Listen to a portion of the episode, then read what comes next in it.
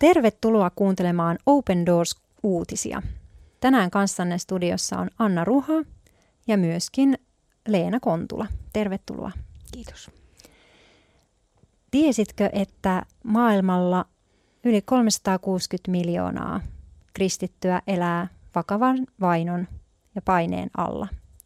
Ja tässä ohjelmassa meidän tarkoituksena on tuoda esiin näiden ihmisten elämäntarinoita, heidän ajatuksiaan, heidän tuntojaan ja samalla kuulla, millaisten asioiden puolesta he pyytää meitä rukoilemaan.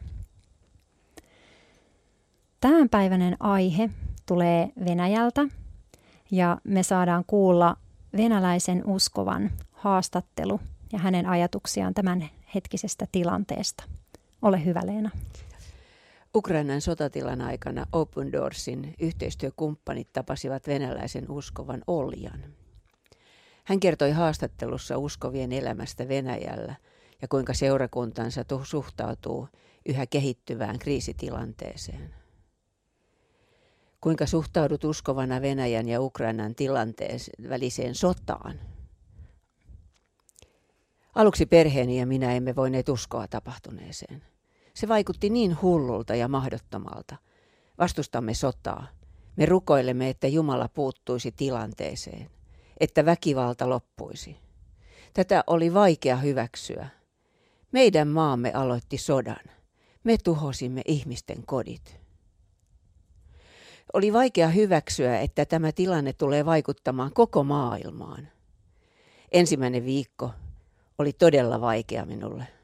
Itkin joka päivä kun seurasin uutisia tiedotusvälineistä ja meillä toimivasta sosiaalisesta mediasta, väkivallasta, kärsivistä ukrainalaisista, pakolaisista, kuolemasta.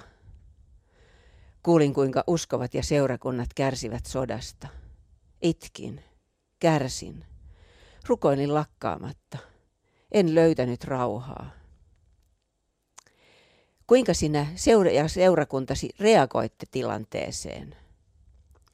Seurakunnassamme järjestettiin tilanteen puolesta rukoushetkiä, jopa vuorokauden kestäviä rukousketjuja. Rukousryhmät rukoilivat päivin ja öin. Monet paastosivat. Me emme voi lopettaa sotaa. Emme edes saa ääntämme kuuluviin. Presidenttiämme ja hallitusta vastaan emme voi kapinoida. Kristittyinä meidän tulee rukoilla päättäjiemme puolesta – vaikka vastustammekin heidän tekojaan ja päätöksiään. Uskomme diplomaattisen ratkaisun mahdollisuuteen. Seurakuntamme järjesti keräyksen Ukrainan uskovien hyväksi. Seurakuntalaisillamme on sukulaisia Ukrainassa ja lähetimme varat sinne hänen kauttaan. Vastaanottavassa seurakunnassa on paljon vammaisia. Siellä oltiin erittäin kiitollisia. Seurakuntaan ostettiin myös elintarvikkeita. Tällä hetkellä meillä on tarkoitus kerätä lisää rahaa, mutta rajojen sulkeminen vaikeuttaa lahjoitusten toimittamista. Rukoilemme tämän asian puolesta. Oli ja propagandan takia emme voi saada selville totuutta tapahtumista. Millaisia vaikeuksia kohtaatte tällä hetkellä? Venäläisille uskoville on rankkaa, kun koko maailma vihaa meitä. Tunnemme syyllisyyttä, vaikka emme ole vastuussa tapahtumista. Me emme halunneet tätä sotaa. Me vastustamme väkivaltaa koko sydämestämme. Minulla ja sukulaisperheellä on nuoria poikia. Perhettä ahdistaa – koska heidän poikansa saatetaan värvätä armeijaan ja lähettää sotaan jo lähitulevaisuudessa. He pelkäävät poikiensa puolesta. He eivät halua poikiensa sotivan veljiään vastaan. Että ihmisiä tapetaan koteihinsa tässä järjettömässä taistelussa. Mitä vaikeuksia itse koet tällä hetkellä? Ensimmäinen viikko oli vaikein oli niin paljon asioita, paljon uutisia, jotka kaikki tuntuivat valheilta. Propagandan takia emme voi saada selville totuutta tapahtumista. Jatkuvaa lisääntyvää väkivaltaa ja kuolemaa. Viha teki minut niin surilliseksi. Minä vain itkin. Sitten meidänkin elämämme vaikeutui sanktioiden ja taloudellisen tilanteen vuoksi. Jokapäiväinen elämä ei ole helppoa. Koemme, että sanktiot eivät kosketa poliitikkoja, heitä, jotka ovat vastuussa sodasta. Sanktiot koskettavat tavallisia ihmisiä. Yksi vaikeimpia asioita oli, että jouduin pelkäämään perheen ja niiden sukulaisten puolesta, jotka saattavat joutua sotaan. En kestänyt tätä hulluutta. Syvennyn rukoukseen ja raamatun lukuun. Itsekseni sekä perheeni, mieheni ja kolmen lapseni kanssa. Jumala on uskollinen. Hän antoi meille rauhan.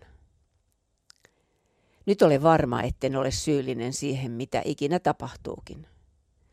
Jumala pitää kaiken hallinnassaan, vaikka me emme ymmärrä, miksi tällaista kaikkea tapahtuu. Jumala on varoittanut meitä tällaisista tapahtumista esimerkiksi Matteuksen evankeliumissa. Luku 24, jae 6. Te saatte kuulla sodan ääniä ja sanomisia sodista, mutta älkää pelästykö – näin tulee tapahtua, mutta se ei vielä ole loppu. Tiedän, että Jumala tulee aina suojelemaan minua ja perhettäni. Hän täyttää kaikki tarpeemme. Jumala on opettanut meille tämän kauheuden kautta, että meidän ei tule olla surullisia ympärillämme olevisesta, olevasta vihamielisyydestä. Me voimme rakastaa. Hän näytti meille esimerkin. Koemme edelleen surua ja huolta jokapäiväisistä tapahtumista. Nyt emme kuitenkaan enää tunne olevamme niin eksyksissä ja turhautuneita.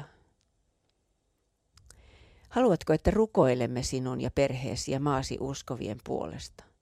Kyllä, ensiksikin haluan kiittää kaikkia, jotka rukoilevat tämän tilanteen Ukrainan kansalaisten ja seurakuntien puolesta sekä meidän maamme puolesta – Kiitos todella paljon. Rukoukset ovat niin tarpeellisia nyt. Olkaa hyvät ja jatkakaa rukousta. Näin Oilja kertoo sieltä Venäjältä, miltä tilanne hänen, hänen silmissään seurakunnan silmissä näyttää. Se, mikä ehkä tässä itsellä päällimmäisenä jotenkin, tai ensimmäisenä nousee mieleen, on, on jotenkin se, että kuinka tämä tilanne on, on aktivoinut tätä seurakuntaa rukoilemaan ja myös keräämään apua ja lähettämään sitä sinne Ukrainaan. Ja jotenkin, jotenkin se, että tämmöisten niin kuin vaikeiden tilanteiden keskellä myös usein, kun me käännytään Jumalan puoleen, tai että se, se voi herättää niin kuin meidät rukoilemaan ja meidät toimimaan.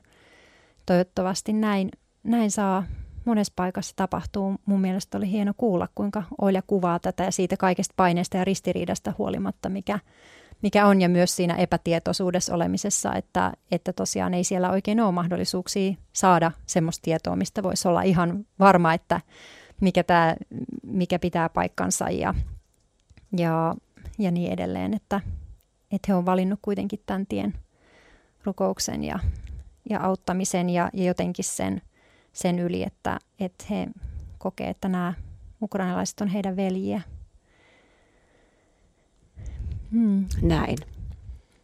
Joo, ja jotenkin mä mietin myös sitä, että, että mitä, mitä Oile vielä mainitsee siitä, että tosiaan nämä sanktiot ja muut, niin tuntuu, että ne ö, kovimmin iskee ihan tavalliseen kansaan, mikä varmaan näin, näin onkin, että, että ei heilläkään siellä ole helpot oltavat tällä hetkellä ja varmasti myös ö, erilaiset vähemmistökirkot, niiden, niiden tilanne on tiukkenemassa ja tulee, tulee tiukkenemaan tämänkin tilanteen myötä. En tiedä, mitä, mitä sulla mahtoi nousta mieleen tästä tai jäädä jotenkin päällimmäisenä ajatuksena.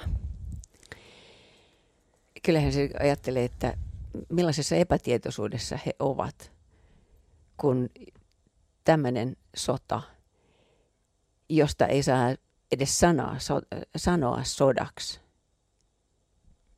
niin se yksi kaksi yllättäen alkaa viedä nuoria miehiä joista ei kuulla enää mitään.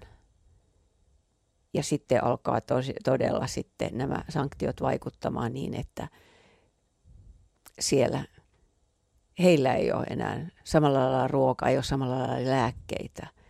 Ja uutiset, varmasti ne näkee sen, että nyt on jotain semmoista uutista, joka ei kerrota sitä, mitä todella kaikkea tapahtuu. Ja niillä on niin paljon kuitenkin sitten yhteyksiä ukrainalaisilla ja venäläisillä, että ne on, mm. he, he kokevat olevansa sukulaisia. Mm. Ja todella siellä on aivan, niin kuin tässäkin Oljan seurakunnassa, että siellä oli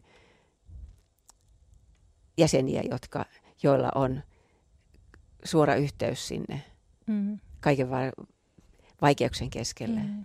Silloin me voidaan rukoilla.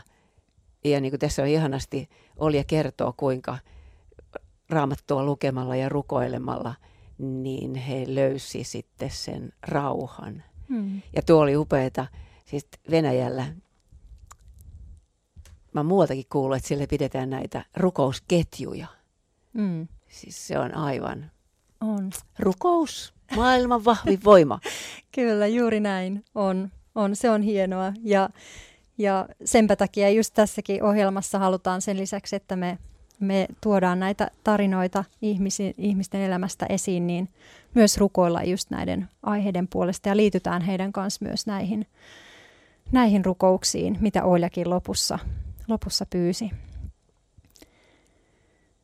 Kiitos sulle, rakas Jeesus, elämän Herra, että sä tiedät ja näet nämä kaikki ihmiset, sä tiedät ja näet nämä kaikki tapahtumat ja tilanteet – ja me rukoillaan Oilalle ja hänen perheelle ja hänen seurakunnalle, että he saa yhä vaan saada lisää rauhaa susta ja sun sanaa lukemalla. Ja, ja Herra, että tämä tilanne voisi yhdistää myös heitä ja, ja uskovia Venäjällä ja uskovia Ukrainassa ja, ja uskovia Venäjä-Ukrainan rajojen yli. Kiitos siitä, että sä luot yhteyttä ja sä olet yhteyden Jumala.